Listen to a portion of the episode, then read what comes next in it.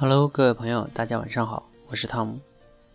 那这里是说话改变世界电台。今天呢，想跟大家来讨论哪一个话题？相爱容易还是相处容易？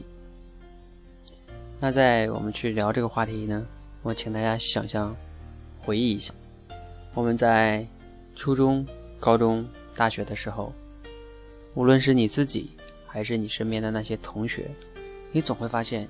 有那样的一些情侣，爱的相爱的时候轰轰烈烈，对吧？曾经以为那就是你生命中的唯一，然后你会和他白头偕老。但是你会发现，也许都没有到一年，或者说没过几年，他们就分道扬镳了，甚至形同陌路，有的还甚至成为了彼此。这种深深恨恨的人，当然，可能我们这种八零后已经没有办法跟零零后相比了哈。据说零零后已经是小学的时候的签名就是不会再爱了。那我说这个的意思是什么呢？我们每个人都可以回忆一下身边的这种概率嘛，就是他初次去相爱的时候，初恋的相爱。一直能走到结婚，然后一辈子相处下来的，你会发现是少之又少的。那从这个数据上，我们可以看出，是相爱容易相处难。那为什么是相爱容易相处难呢？因为，其实，在相爱的过程中呢，两个人是一个非常感性的状态，而且有的人讲是生理上的荷尔蒙起作用。然后呢，我们都仅仅的，更多的时候是看到的一个人都是片面的，而且是外在的，嗯，没有哪个人说他一眼就能看到这个人内在的很多内涵，对吧？因为都是一个通过外在去感觉有好感，然后就相爱了。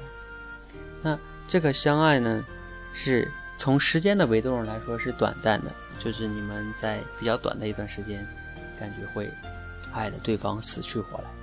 但是你要明白，一旦你们相爱了，你们在一起的时间会越来越长。那时间是一把无情的，这种像一把无情的刀一样，慢慢的去让你们彼此的去开始对感情产生很多的这个影响哈。那比如说，在相处的过程中呢，你会慢慢的发现，原来他有这么多的缺点，原来。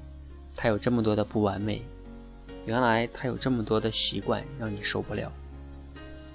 其实，这些都不谈生活上你们相处的过程中会产生的一些误会，啊，我就想谈从两个维度就会让相处变得非常难。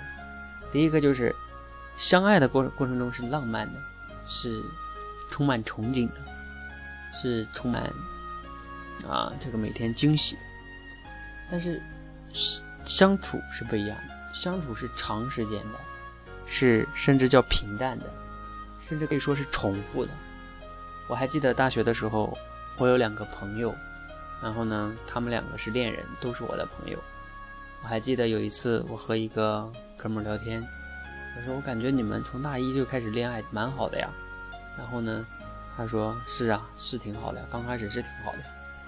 我说那现在呢？他说现在没事就吵架呀。我说为什么吵架呢？没事可以聊聊你们未来毕业的规划呀。他说，嗯，未来毕业的规划呀，梦想啊，人生啊，这些早就聊完了，在相爱的三个月之内就聊完了。以后见面就剩啊，今天吃什么啊？明天吃什么？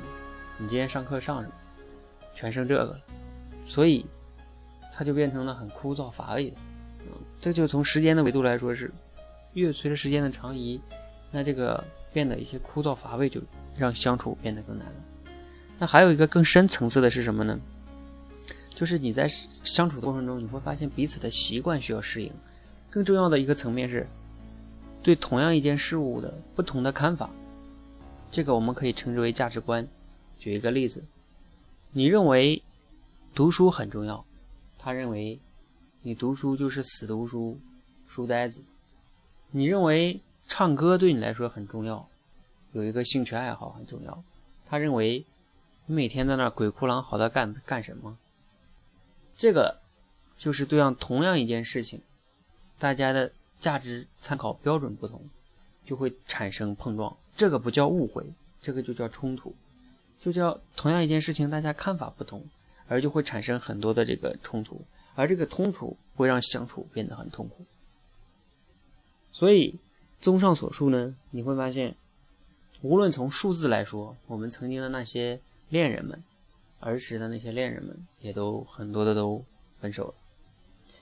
那还是从我们一些理性上的分析，从短暂的分析，还是从长远的分析，我们都会发现，相处真的是不容易。但是呢，虽然相处不容易，那我们也要说，相爱。虽然容易相相处，虽然难，但是我想说的是，没有爱的相处会更难。谢谢大家。